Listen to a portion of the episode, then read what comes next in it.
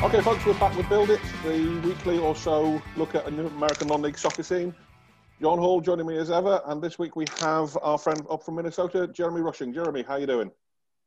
I'm great, guys. How are you? Thanks so much for having me on. All good here, I think. John, you okay? I'm doing. I'm just going to have another sip of coffee. Lovely. Is that 815 United grounds by any chance? It might be. Excellent, excellent. Jeremy, for those who didn't know, we have our own line of beverages, both beer and coffee, and soon to be water. Available on all good websites, but basically our own website. Jeremy, hi, don't mind us. Hi, guys.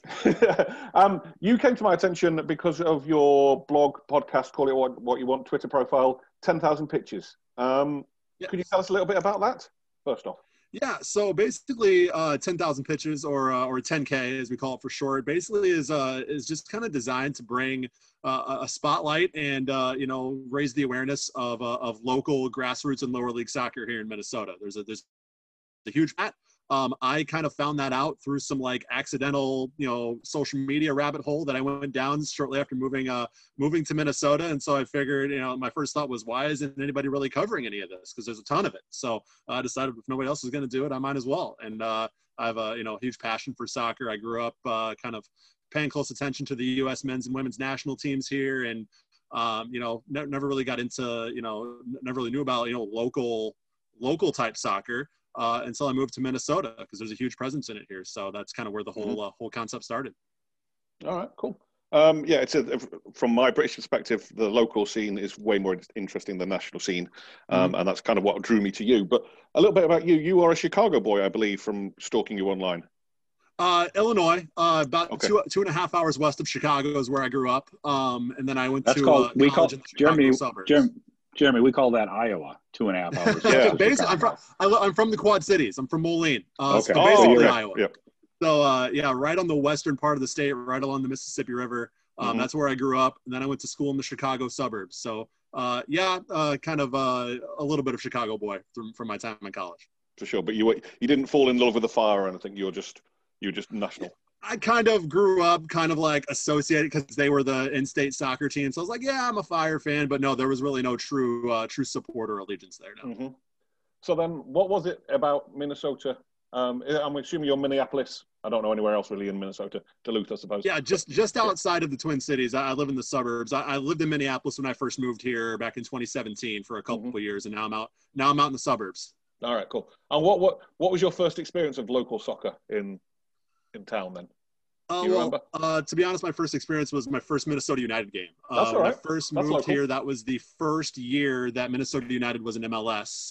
So I went to TCF Bank Stadium, which is where the University of Minnesota plays their football games. That's where the Loons started playing their home games, their first few MLS seasons. And I kind of fell in love with the whole atmosphere than any other soccer atmosphere I was used to. Just the support and kind of the passion that fan base has just kind of drew me in. And like I said, sort of discovering the lower league aspect of it kind of came accidentally. At a Minnesota United game, I saw somebody wearing a Minneapolis City shirt that looked really cool, and I was like, oh, I wonder what Minneapolis City is. And I kind of remembered it when I got home, so I just, you know, on Twitter typed in Minneapolis City, saw their Twitter account, and saw that they played in the NPSL, and I was like, okay, what's the NPSL? And so then I sort of went down that rabbit hole of like, oh, there's teams in Duluth, there's teams in Rochester, that's pretty cool. And then I saw that Minneapolis City also had another team in the UPSL, so then I'm like, what's the UPSL? And so I really just kind of went down this rabbit hole of discovering all these, you know, all these leagues that have local teams, and then the MASL, which is amateur soccer league here in the Twin Cities. Just kind of discovered that, and I was like, wow, there's a lot of soccer being played here, you know, under the Minnesota United surface, you know. Yeah. So that's kind of how I discovered everything. It was just kind of one accidental social media rabbit hole one afternoon. Yeah, well, been there, done that. I mean, it's all very well saying there's a soccer scene, and God love it, there is, right? But is there a fan scene alongside those soccer clubs and leagues, or is it player driven? It depends on who you're talking about. You know, when you're talking about the main club, Minnesota United, huge fan scene there, huge supporter base. Minneapolis City, definitely a supporter base there. Yeah. But a lot of the other clubs seem to be more player driven, but I think there is more of a fan driven presence just in lower league soccer in general here in Minnesota than maybe you see in other places. Why would you say that? What have you experienced? Just experienced more supporter interactions and more, just hearing stories. As I talk to more and more clubs, just hearing the stories about talking about their supporters and talking about their fans and talking about people who come out to their games. It just seems to be more. It just seems to be more of that happening with the clubs here in Minnesota. I don't claim to be an expert on what's happening elsewhere, but I don't really think you hear that as much in other places than you do in Minnesota. No.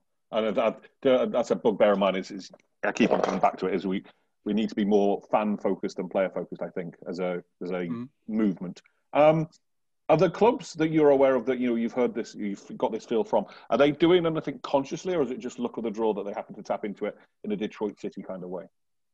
I think Minneapolis City really sets the tone, and I think a lot of the other clubs really take from them. So what Minneapolis City has done in terms of it's not just game day experience. It's the way they interact with their fans in every possible way they can interact with their fans. I mean, they had more revenue come in 2020 than they ever have.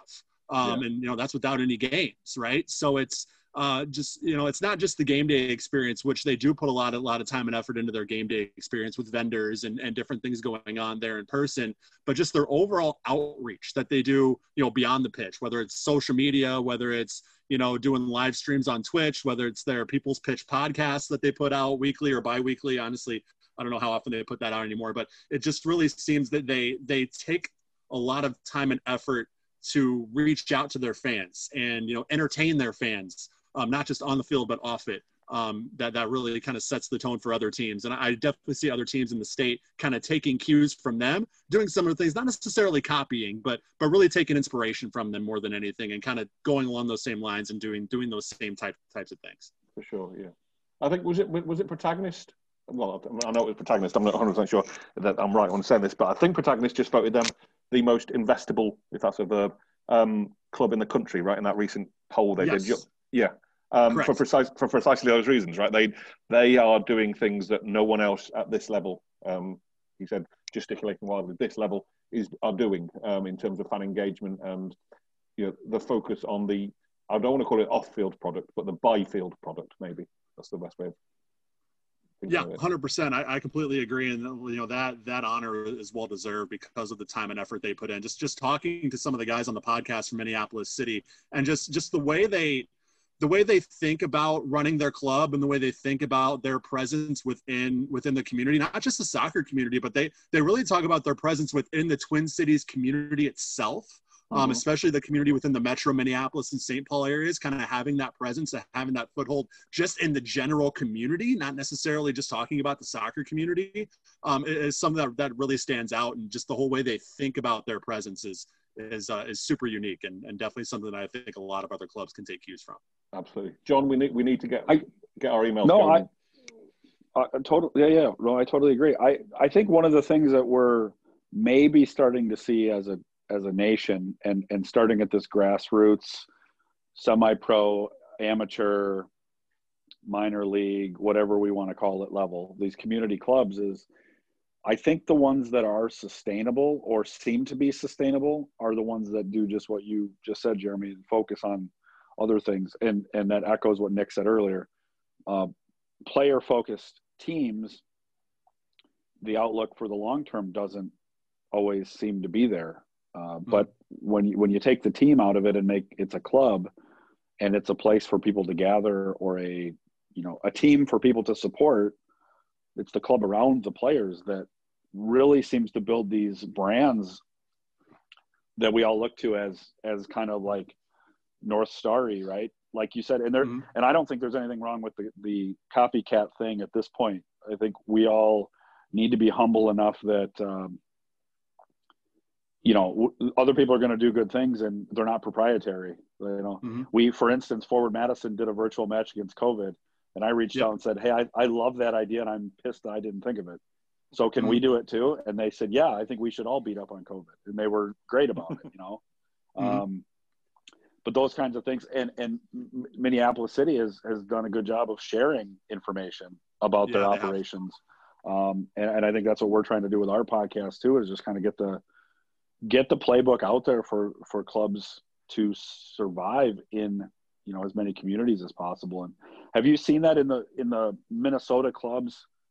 Have you seen a wide range of community focused, two player focused, and all points in between? And then are there some that you, not that I would expect you to name them, but are there some that you look at and you go, wow, they might be doing some good things, but I just don't know that they're going to be here in 5 years. Do you have like a feel for how the market is up there? Yeah, and then there are a few clubs that I see, and it's pretty obvious that they could be doing more and doing better, and you know, especially because that inspiration with Minneapolis City and the clubs here locally that are doing the good things, they could honestly just kind of take that inspiration from them and start doing stuff themselves. But you know, and it's not something I'm going to judge a club on, because as you guys probably know, resources when it comes to this type of thing can be pretty bare, and sometimes you're doing all you can, you know, with you know, and sometimes it just doesn't work out where you can have that extra time and put in that extra effort to really do that. If this is something you're doing on top of a full-time job, on top of, you know, duties at home and stuff like that. So, but I really think it is the clubs that put that investment into the community and into the fans and into kind of making sure, you know, that they're giving back as much as they're taking in. I think you see that translate to then players and what I've seen in Minneapolis City, especially recently, coaches wanting to be part of that culture. I talked to a woman named Allie Lipscher. She was a 4-year goalkeeper starter at Duke. She recently just took the job to become the goalkeepers coach for Kansas City's NWSL team. She, just before this, a few months ago, had signed on to become the goalkeeper coach for Minneapolis City. And not saying that NPSL soccer is beneath her at all, but we just saw her take the job to be the goalkeepers coach for Kansas City's NWSL squad. So she's obviously a very quality, sought-after coach. And the fact that she chose to join a club like Minneapolis City, and talking to her about it, she's like, who wouldn't want to be part of this culture? Who wouldn't want to be part of this club? I think you're seeing that community outreach and what they do to invest in the fan aspect and everything they do on social media and things really kind of make more attractive to quality players, quality coaches at that level. Definitely. It's bigger picture than just where can I play with my friends, right? It's more about, you've got to get kids, and I say kids, like people who don't know that you exist, to want to be a part of what you're creating. Mm-hmm. Absolutely. Anybody who plays soccer, coaches soccer, has kids in soccer in the Twin Cities, knows who Minneapolis City is. And I just, you know, you don't really see that in a lot of other areas when it comes to the awareness of a lower league soccer. They've done it, but yeah. Seriously, John, write it down. We need to get those guys on somehow, somewhere. I know Dan's kind of approachable, but yeah. I think they'd be happy to. Yeah, I'm sure they would. We are very much a sought-after item. Ah. All right, so outside of Minneapolis, if we're going into sort of the more rural parts of Minnesota, which there are very few, I'm sure. Is there life outside of the urban areas? Is there a soccer culture in, you know, the wooded heartlands of Minnesota? Yeah, so there are two other NPSL clubs. There's one in Duluth, which is north. It's Duluth is its own entity. It's a very touristy town, beautiful in the summer. You know, right in the northern part of Minnesota, so it's always nice there. It never really gets too hot or anything like that. So they're one of the second largest city in Minnesota, or third largest city in Minnesota outside of Minneapolis and St. Paul. So they have Duluth FC. Tim Sass is the guy who runs them. He's an excellent guy. I've had him on the podcast a couple times. They have their own really good operation going on up there. And then there's Med City FC, which is Rochester, and the reason why they call themselves Med City is because that's where the main hospital is in Minnesota. So they call themselves Med City FC, which is very cool branding. They have a really awesome logo, and they play in the NPSL as well. Right. So there's two other teams there, and you talk about the MASL. That's primarily here in the Twin Cities, as well as the UPSL clubs are primarily here in the Twin Cities. But there is one just outside, Dynamo FC St. Cloud. They're in St. Cloud, Minnesota. St. Cloud State is one of the main colleges here in the state. That's a college town there. They have one of the best college hockey programs in the country. Right. But anyway, so they have their own MASL club there. They're one club that, even though they're at the grassroots level and more at the community soccer level, they have really put a lot of time and effort into their branding and into just their look and feel. If you follow them on Twitter, I think it's at DCSTC Cloud. You'd be impressed with some of the stuff they put out there on Twitter. It's just very good branding from them. But anyways, they're another club that stands out to me as kind of being outside of the metro here. So yeah, there is a little bit of a presence, but a vast majority of it is right here in the Twin Cities. And that's understandable, right? That's where the populace is. Okay. Let's talk about your blog, your podcast momentarily. Well, not momentarily. That's why you're here, right? Why did you think it fell upon? Why did you have the opinion that it was up to you to put your thoughts or other people's thoughts out there? Like, why wasn't it just enough for you to know that it existed? So I've always had a passion for soccer. Like I said, I never played. I'm just one of those people that's always been very interested in watching the sport and taking in the sport.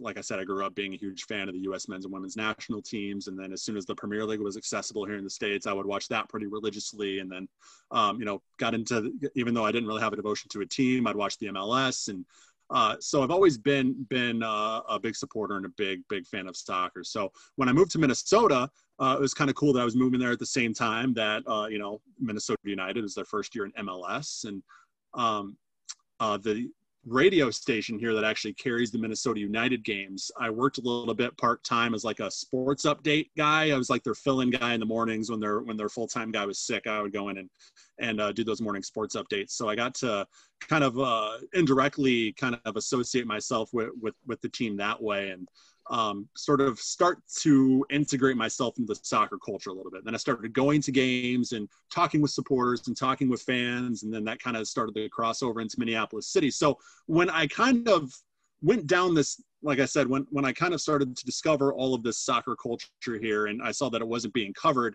I kind of, in a way, was already starting to integrate myself into that soccer community. So it was just kind of that perfect time, that perfect storm of like, I'm learning more about this. I have a radio background, and I wasn't in radio at the time. So I was actively looking for like an outlet to kind of talk about things that I enjoyed and things that I liked at that particular time. And so it kind of helped scratch that itch too. So it was kind of that perfect storm of circumstance coming together. It was it was May of last year. So it was right in the middle of the pandemic. I had a little bit more time throughout the day to, downtime throughout the day to kind of take on a new project like this. And so it just all kind of came together. All right, cool. Because I just feel like if you're not a player or a stroke fan, and there isn't anything in your backyard, it's very easy to say soccer isn't for me in this country, right? Because it isn't. You can't. When you're flying over America, you can see a baseball diamond every 3 yards. You can't see a soccer pitch every 3 yards. And I feel like not alienation, but the sense of distance from the sport must be felt in those more rural places. And the stuff you're putting out there of sort of embedding yourself with the people that are doing stuff in your state, I think that's invaluable to growing the populace of the sport, right? Our big thing is that the MLS can do what the MLS wants to do, the MLS. Right? It affects you because you live in a catchment area. It affects us less because we're slightly out of a catchment area, albeit 70 miles or so from Chicago, which in America in terms is nothing. I appreciate that. But if you're in Duluth, if you're in North Dakota, if you're in Wyoming, there is nothing there for you. So bringing people together and saying, hey, soccer actually exists here. I think more people need to be doing what you're doing and thinking about things on a state and county level and finding the people that are movers and shakers and not necessarily saying we need USL 2 here. Because we don't. We clearly haven't got the thing. But there is a community, and let's grow it bit by bit, interview by interview. And I love what you're doing. I come from a background in England where the blog thing, there's a whole community of non-leaguers and people who just go around, who don't have a club affiliation, but just go around from ground to ground to ground to ground, drinking beer and recording their visits and whatever. And I see what you're doing as a sort of an extension of that. So God love you for it. And if I wasn't involved with DeKalb, I like to think that you would have been an inspiration for me to do something similar, Illinois or Chicago-wide. So thank you. Means nothing. And kind of playing off that, I grew up in Western Illinois. I grew up about an hour west of where you guys are, Moline, Illinois, Quad Cities. again, it's one of those areas where, you know, we're 3 hours west of Chicago. There's no real teams in Iowa, which is close by where I grew up. So just soccer was, like you said, more of an afterthought. And then as I grew up, we got like an unofficial, like, I don't know if you know who the American Outlaws are, but it's the official U.S. men's national or U.S. men's and women's national team supporters group here in America. So there was like an unofficial AO chapter started in the Quad Cities right ahead of the 2014 World Cup. And so I joined right away because it was super cool. And I thought this is something that was, you know, really cool to be a part of. And so we would go to this bar and we would watch the 2014 World Cup games. And that was so new, so different, that actually the local news came out and did a story on us getting together to watch these World Cup matches as this organization. But it was, and you guys probably know the Quad Cities, while it's rural, it isn't like a small area. It's actually a pretty large metropolitan area, the largest between St. Louis and Minneapolis, actually. And so the local news, it's got a pretty large outreach in that area. And so for them to actually go and cover this, you know, group of guys getting together, drinking beer and watching the U.S. men's national team and going crazy when they score against Ghana, it's like, it was cool. And that was where the wheels started turning for me. It's like, okay, yeah, soccer can actually be kind of a thing in these areas. Yeah. And it can be something that people talk about and people actually take seriously. Definitely. John? Yeah. Yeah, we need to get the club startup pack out to Jeremy's friends over there. All right, there's clearly a market there for that. That would save us having to go to Iowa as well if we can get them. I'm with you. I see your notes here, buddy.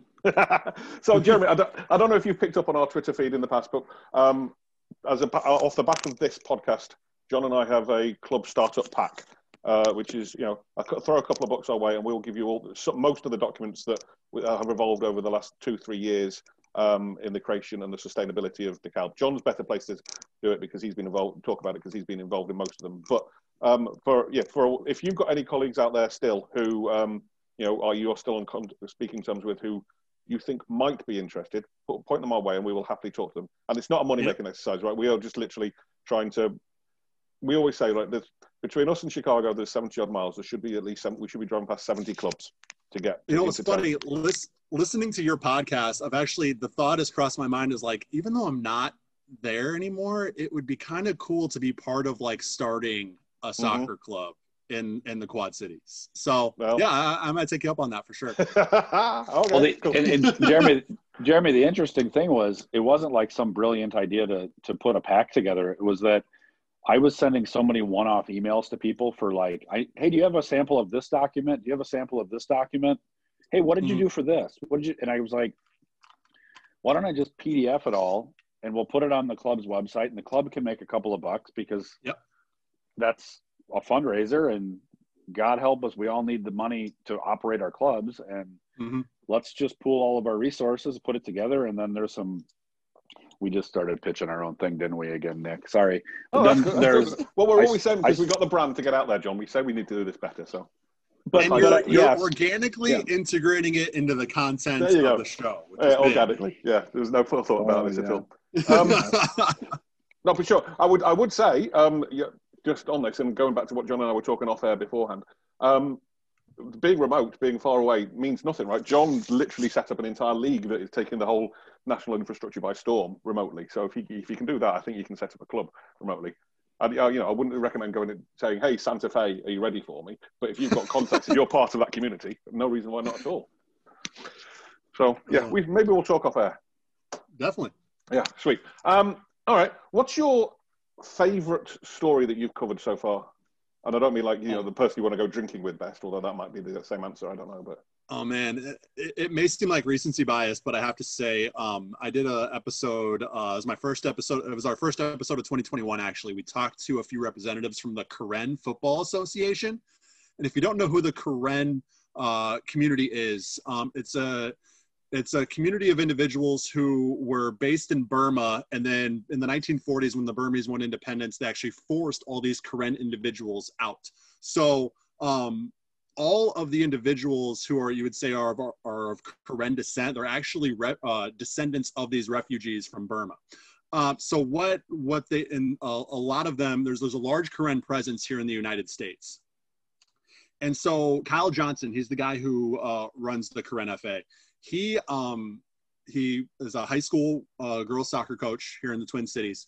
And he, the high school that he coached at, there were a lot of individuals of Karen descent who both went to the high school and tried out and played for the club. And he really got a sense for how vast and how large the Karen community is, not only in America, but here in the Twin Cities.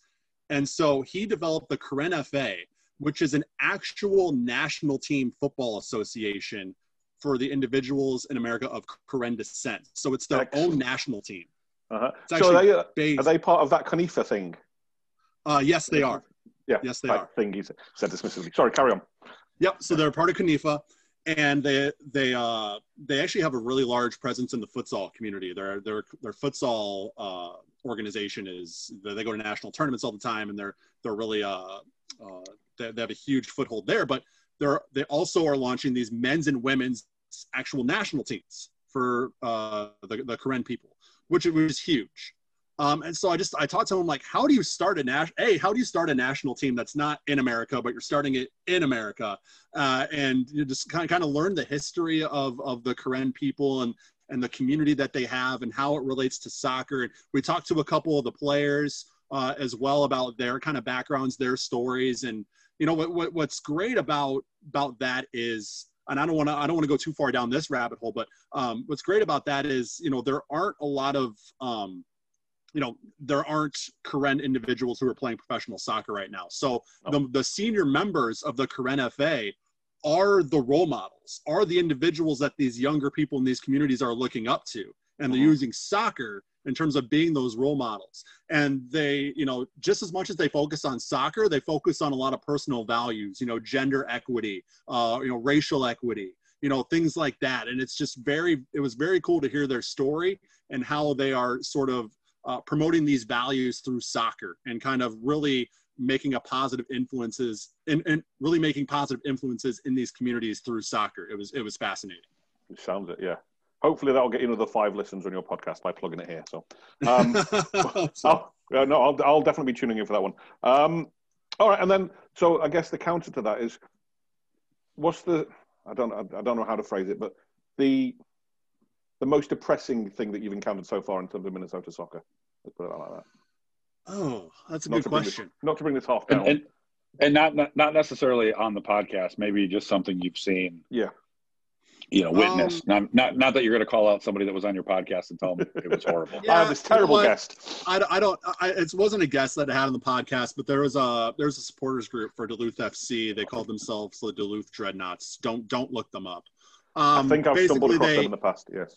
Yeah, during last year, the events that happened in May, the tragic murder of George Floyd, you know, a lot of clubs in the state of Minnesota were doing some positive things when it comes to bringing more awareness to, the steps we can take to improve things here in America, and also picking up the pieces here in Minneapolis too. You know, a lot of businesses and a lot of communities were really affected by that in a negative way. So, you know, a lot of teams and a lot of organizations across the state put out statements and things like that. And the supporters group kind of went the other way, let's say, started promoting the opposite side, I guess, yeah, for lack of a better term. And, it was unfortunate because I know Tim and I know his values and I know the values that Duluth FC bring, and to have a supporters group that's not directly affiliated with the club, but is closely seen as very close to the club,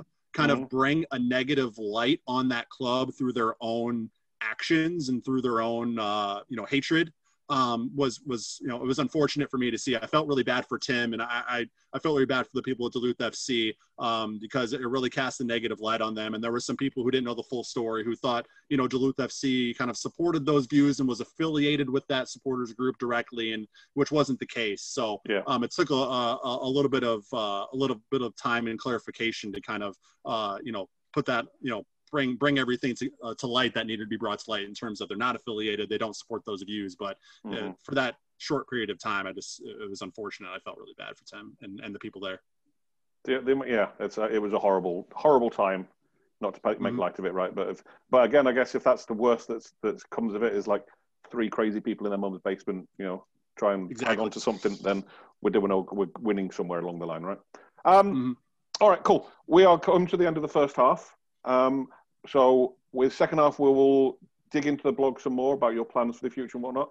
Hopefully you've got a couple of questions for us. You don't have to, but if you do, then start thinking about them now.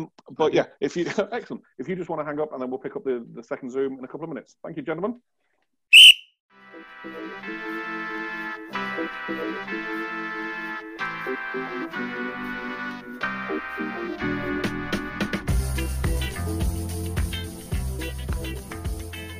All right, guys, welcome back. Second half of Build It. With us, Jeremy Rushing, founder, creator, chief blogger of 10K Pitches. John, we're speaking in the break. You said you had a couple of questions for Jeremy about the local scene, so I'm going to give you the floor. Jeremy, I admire from afar the density that you have in the Twin Cities in terms of clubs, right? With the NPSL, UPSL, the Amateur League.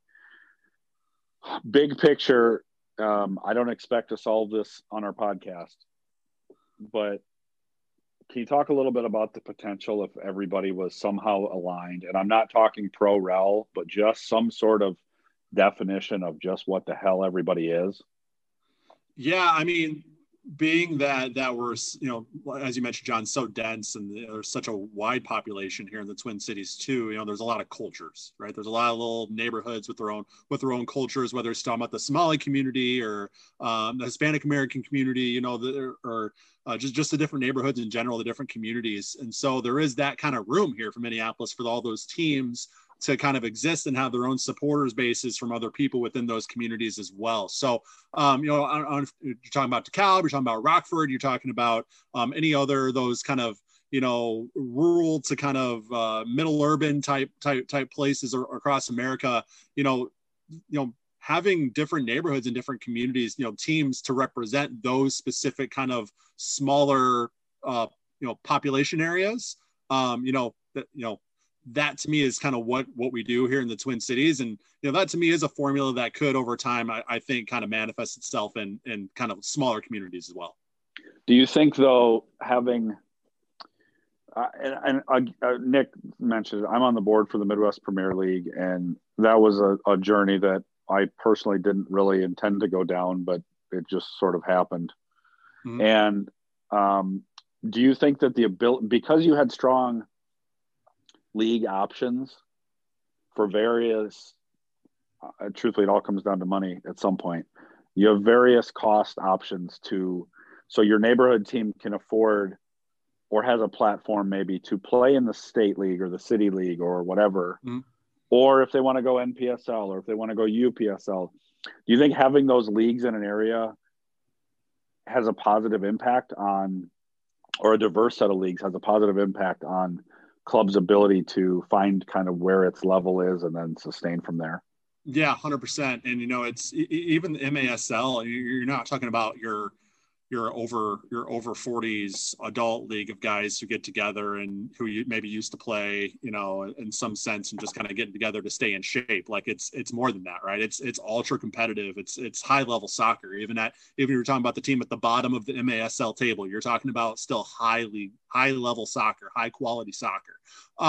And so that to me, I guess, you know, having all those leagues, it definitely helps these clubs kind of find their niche. I do think the Twin Cities is pretty unique, though, in the fact that there are, you know, we talked about it being, you know, these clubs need, you know, clubs in general need to be more fan-centric, but we are pretty unique in the fact that there are a lot of high-level quality players and a lot of high-level quality talent to make up all these different teams within all these different leagues, too, in this area that I don't know you're going to be able to find in other places to kind of replicate that.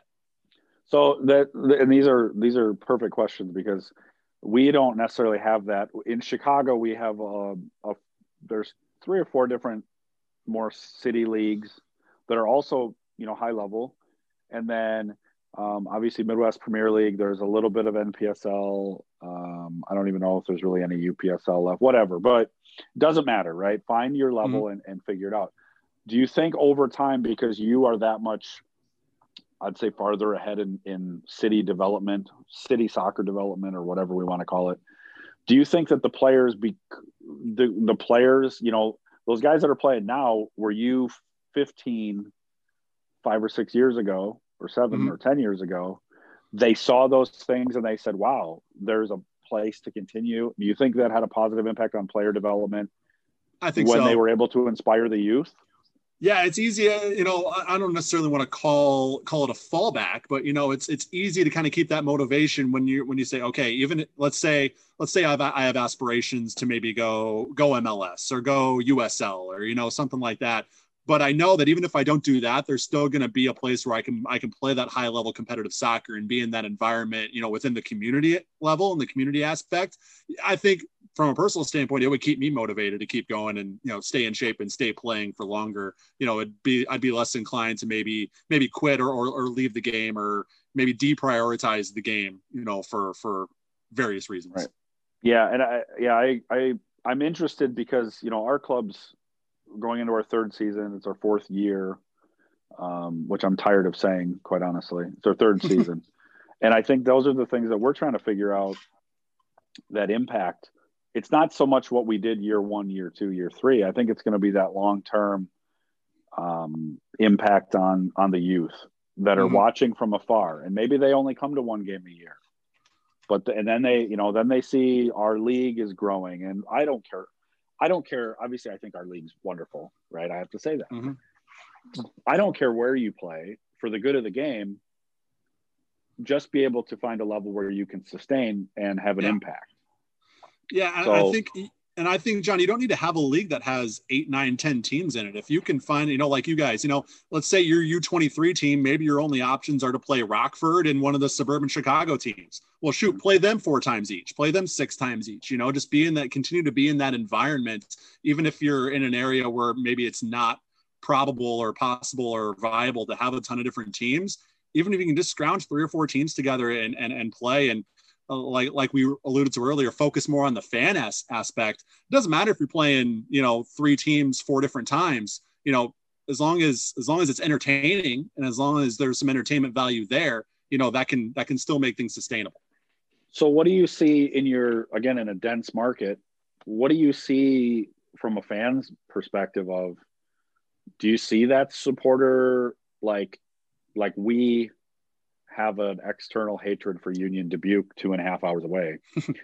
Rockford doesn't realize what's coming for them this spring because they're 45 minutes away. Yeah. And do you see that in a dense market where this neighborhood team goes and plays 25 minutes away at this and they get some support to follow them and people look forward to the road matches and the away experience?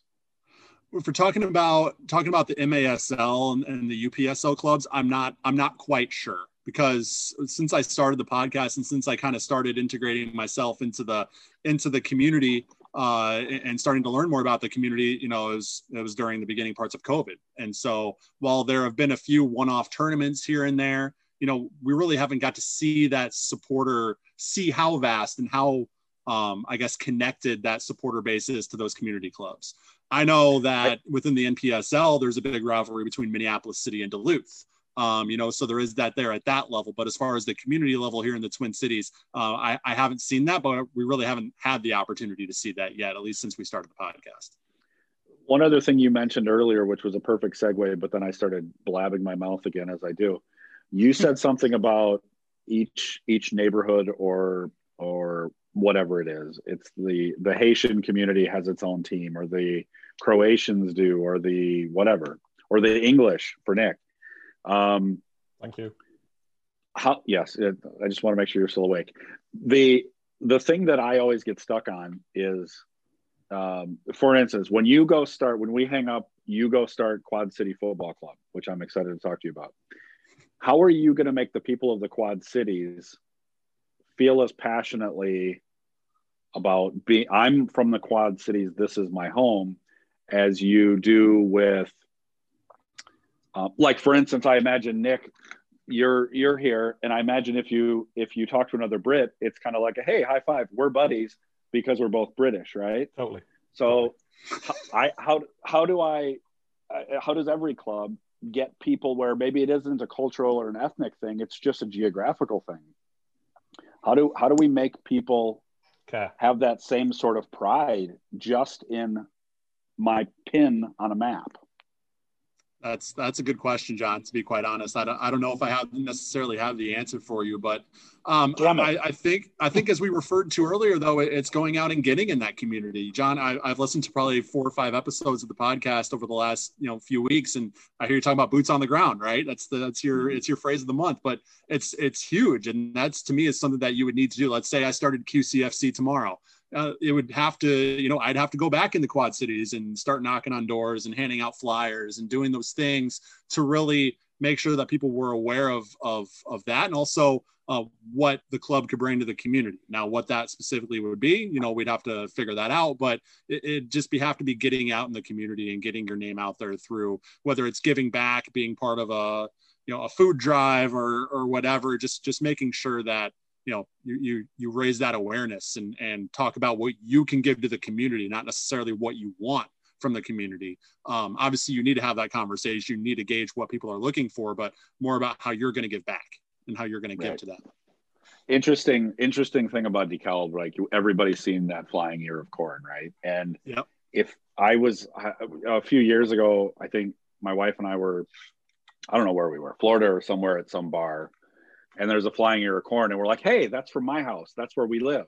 Like you have that brand recognition that, well, not only it says DeKalb, which helps, but, things like that where your brand is, like just transcends everything that you're doing for people. And I think I didn't expect you to necessarily have an answer, but I think it's always an interesting thing to bring up because that's what we're trying to do. We're trying to make people connect to our brand because of what we stand for and our mission in the same way that others do, just because, hey, wait, you're Brit, or hey, you were in the Army too? Me too. High five. Let's have a beer together. And I think that's where all of us clubs can grow if we can figure out better and more ways to tap into that. My last question that I wanted to ask you was, because I'm uneducated on Minnesota soccer, how powerful and influential is the state association? Is it prevalent? Is there a good partnership there? Is there state cup tournaments and things like that? How does the state governing body assist all these clubs?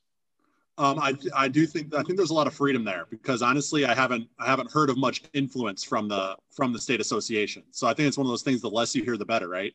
In terms of there's no state cups, at least as far as I've seen, that may be due to COVID, but even pre-COVID, doing some research and talking to some clubs, I didn't get the sense that there was some sort of state cup tournament. So it doesn't seem like there is really much involvement or influence, which I guess is both good and bad, right? They're not overbearing, but they're not, it doesn't seem like they're, there's much of a presence there with the clubs. It seems like there's a lot of freedoms for these clubs and these leagues to kind of do things as they wish and kind of fulfill their own vision.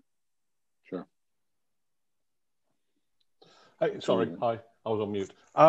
Just to go back to what you were saying prior to that question as well, John. I think there isn't a silver bullet, right? There isn't a one-size-fits-all response, but it goes back to what I keep on saying. I think is just that being a soccer club isn't enough. Being a soccer club doesn't get you embedded in the community. Being a community club gets you embedded in the community. If people wanted a soccer club, it would have existed before DKCU set up, or before Minneapolis Center set up, or whatever, even before Detroit City set up. The ones that win are the ones that stay around and become headline stories are the ones that become their community. The community they embody the community themselves, right? They don't try and force themselves into the community. Say, hey, we're a soccer club. Come and watch us. We're great. Soccer. It's just this is a thing that allows you to be proud of your community, allows you to be proud of being in the Army, allows you to be proud of being British, whatever it was. Going back to your thing, John, it's recognition of where you've come from rather than what you do, I suppose, is the simplest way of thinking of it for me. I think that's how clubs get double their attendance, because most people, like it, whether we like it or not, the three of us, we're in the minority in this country. Most people in this country do not care about soccer. There's a reason why it's the 4th, 5th, 6th best watched sport, and there's a reason why it drops off after high school, and there's a reason why it's predominantly a female-led sport, despite what Don Garber and the MLS would have you believe. It's because people don't care. So being a soccer club is not enough in this country. You've got to have something else. There you go. Rant over. All right, John, does that conclude the voting from your side for now? The questions you have prepared? No, I love it. It's great conversation. Yeah, definitely. All right, Jeremy, do you have any questions for us, having listened to, by your own admission, 4 or 5 of these god-awful podcasts? No, I love your guys' podcast. I told you I was a big fan and I meant it. But I guess the first question I have, and it's a pretty general question, and it is something that we've done some outreach to the clubs around here to kind of gauge this. But like, let's say somebody in the community started a soccer related podcast or media, some sort of media platform tomorrow. What is the one thing that you could tell them that they could really do to sort of help you guys? And what would you be, I guess, wanting as a club from them in terms of helping support you and helping raise the overall awareness of your club and your community? I've got an answer, John. Have you got one or no? No, that's a fabulous question. Go ahead, Nick. He does it professionally, or wants to do it professionally. So I think it goes back to what I just said. I think if you're creating a local podcast, a local media outlet, then the market isn't there to be soccer focused, but the market is there to be community focused. And I would expect us to give us the opportunity to have a 5-minute segment once a week, right? Make it a local radio type thing. Give us the opportunity to run competitions, and you can come and do a live broadcast from our doobie, and you can have special access to our players and our staff and our coaches and our fans, et cetera, et cetera, et cetera. If you are bigger than that, if you're a Protagonist, if you're a non-league America, I think you've just got to think of us as part of a bigger project. I don't think, with a great respect to Steve Bailey, and I love Steve, Steve can't help us without us helping ourselves first. Dan and the boys at Protagonist, they can send all the stickers they want, but they can't help us without us helping ourselves. If we're no good, it doesn't matter how many fashionable shirts we sell in San Diego or Oklahoma. We've got. It's not about results on the pitch. It's great if we win 5-0 every game, but if fans aren't coming out, it means nothing. We've got to position ourselves whereby Protagonists, whereby non-league America have to talk about us because we're the biggest thing in DeKalb. We've become the biggest thing in the next 5 counties around, and all of a sudden we're the biggest thing in American sport, right? Minneapolis being the perfect example. They didn't wait for someone to say, so how are you going to go about being the best thing in town? They said, we want to be the best thing in town, so how do we do it? And then people came and asked them for their time and their expertise and their knowledge. But they didn't go out and say, beg. They just took it, would be my response. John? I agree. I think that's exactly it, is what's your audience? If your audience is the national Twitter scene, like in many ways ours, this Build It podcast, that's what it is. It's brand awareness. And I don't think necessarily that anybody out there cares that we did a fundraiser with a local organization. It's great they did it and good for them. It doesn't move the needle necessarily for outside of our community. But I think for us, and I think that's what Nick, we've talked about, is we need to connect better right here. And finding a platform that people in the community can. Our radio station here locally does guest DJ thing. Every morning at 8:15, they have somebody come on from the community and talk about a community thing. Same concept, but in maybe a podcast format or a written format or whatever, that connect to the people that it impacts the most. I think that's, and maybe that's just because that's where we are as a club, that we've done okay, nationally, but it doesn't put butts in seats, as we've seemed to be repeating ourselves podcast after podcast. But it's all good, but it's just part of it. As Nick said, there's no silver bullet to any of it. It's you got to shoot a lot of bullets and hope to hit a whole bunch of stuff. Yeah. So I think media partners are wonderful. But again, it's figuring out what the target audience is, and then then figuring out how you can help. If you've got that daytime, if you've got that 8:15 slot on Friday mornings at on the local breakfast show, that's great. But just rocking up there and say, hey, we're playing Nowheresville, Alabama this week. Hey, we're playing Kentucky Wanderers this week. The people that care already know. You're not converting them by going on the radio station and saying, hey, we've got a soccer game this weekend. How you're converting them is saying, hey, we've got this high school fundraiser. where, you know, where the cheerleaders are painting everyone's faces this weekend for the boosters. We're doing this thing for community, local businesses, whereby, you know, show, bring your proof of address and you get a free burger. I don't know what it is, but, you know, so there's a reason to come that isn't there's a soccer game on. As long as you put your money through the gate, I don't care what you do after that. I would love you to come and sing and dance and throw a smoke bomb, but your presence is far more important right now than anything else. Did we even come close to answering the question you actually asked? I think we answered our own question, John. That's all right. It was good insight, and I do appreciate it. We've been looking at, obviously, you know, being a podcast, one of our goals is to, you know, obtain some revenue to give us some financial flexibility. I have no, you know, I guess wrong visions that this is going to end up being like a full-time job or, you know, something that is going to be able to support me financially. But, you know, I do want to, you know, make this, you know, a revenue source and make this, you know, get a little bit of income from this to help us fulfill the things that we want to do as a podcast within the community. But I also don't want to do it in a way that's going to necessarily cannibalize the clubs that we are wanting to support. You know, I don't want, you know, a local business to give us, you know, X amount of money, but then because they gave us X amount of money, they're not going to be able to give that local club that money. Or I don't want to, you know, we've thought about, do we do like some sort of subscription service where we put out premium content, you know, for people who give us, you know, a few bucks a month? And it's like, well, I don't want to do that. And then, you know, take away from somebody potentially getting a Minneapolis City, Duluth FC, you know, membership, because that's counterproductive to the mission of our podcast to help support these clubs. So I guess my question is, do you guys have any ideas or any insights on how, you know, a media platform or a podcast like ours can, you know, obtain this revenue without necessarily taking it away from those clubs and from those, you know, partnerships that we're looking to create within that soccer community itself? No. There you go. Next question. If we did, honestly, we'd be doing it. Honestly. Yeah. Well, if you, that's true. Yeah, if you're getting into American soccer for the money, you're doing it wrong, right? And I know you're not. I understand, you know, that you've got overheads and et cetera, et cetera, et cetera. But unless there's a bigger brand, you know, Steve Bailey, going back to Non-League America, has only just now branched out into merch and whatever, and he's got grand visions. And he, as far as I'm aware, he funds so much of it himself. But unless the podcast is part of a bigger media enterprise, whatever that looks like, I don't see it, honestly, and I'm not an expert. You know, I've done 17 episodes of a podcast and that's it. But I don't see a way of monetizing this. The market is finite for what you're doing and for what we're doing. And I'm okay. I don't want to put words in your mouth, but I'm okay with that, right? We're speaking to the people we speak to because they want to hear us.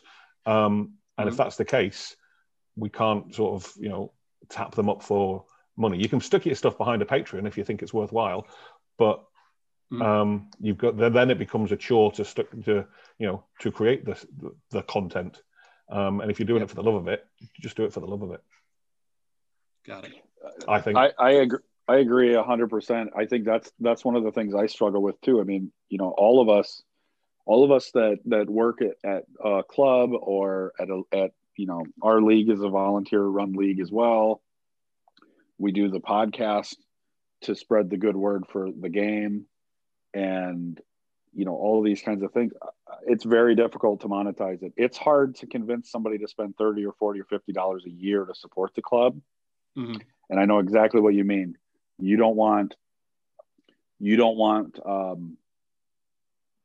take away from the clubs. You have nobody to cover, and I guess, and I don't know how you would do this either, but I guess my thought from you is not attack the readers or the listeners or the whatever is those partnerships with the clubs, and say, hey, I want to do a weekly with you during your season, 15 minutes, and make it more exclusive to support the club on a club level.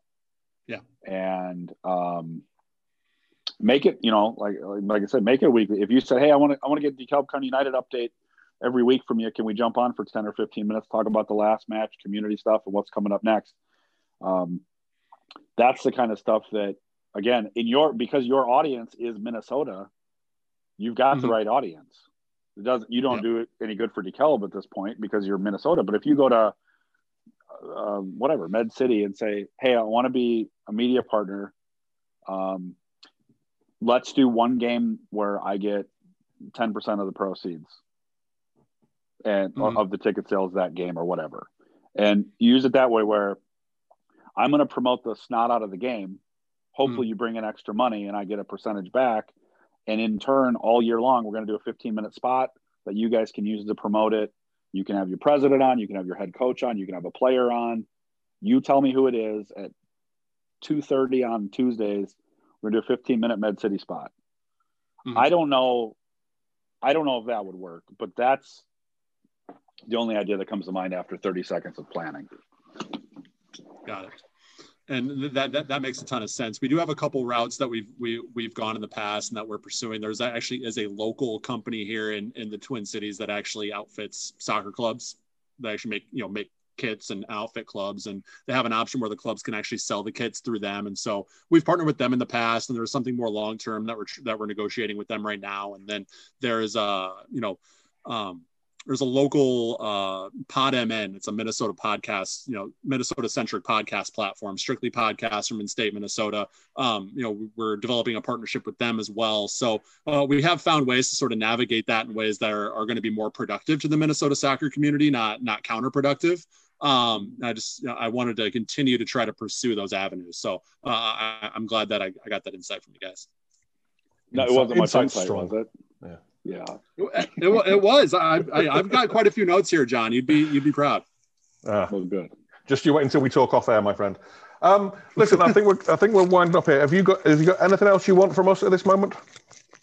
No, I appreciate you guys having me on, and having me on to talk about what we do here. And if anything, I hope that this continues to be a positive influence and letting people know that, from a community aspect, from a local aspect, there is a market of people who want to hear about soccer. And if you have enough local clubs, or so there's enough of a local community soccer presence outside of the MLS, outside of the USL, outside of the men's and women's national teams, if there's enough of a local community soccer presence, there's something there that can be done to continue to shine a light and bring awareness to those clubs, those organizations, those teams, those leagues.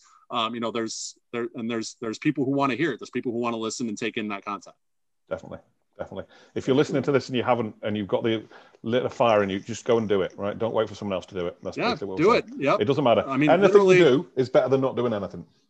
Literally, I downloaded Zoom on my computer. I put in my Apple, headphones that have the little microphone on it. And that's exactly how I recorded my first episode. Didn't buy any new equipment, and I have podcast equipment now. Once I realized it's like, okay, this is actually something viable and something that people want to consume and something I can do long-term, I kind of did invest at the time in a little bit better equipment, but literally, it was just my computer and my earbuds to start out with. And that's all you need. You don't need to buy a $400 podcast kit on Amazon to start a podcast. He said bitterly. I tried that and it didn't work out for me. So I'm back on the headphones. So I agree wholeheartedly. Right. Well, Nick, we haven't figured out if we're viable yet. That's the problem. Well, no, indeed. It's got to be tax deductible. Well, you have a fan in me. So you have at least one reoccurring listener, guys. That's all we need. Hey, is there anybody you think we should be talking to? Statewide, nationwide, international? There's so many clubs here in Minnesota and so many leagues and so many things going on.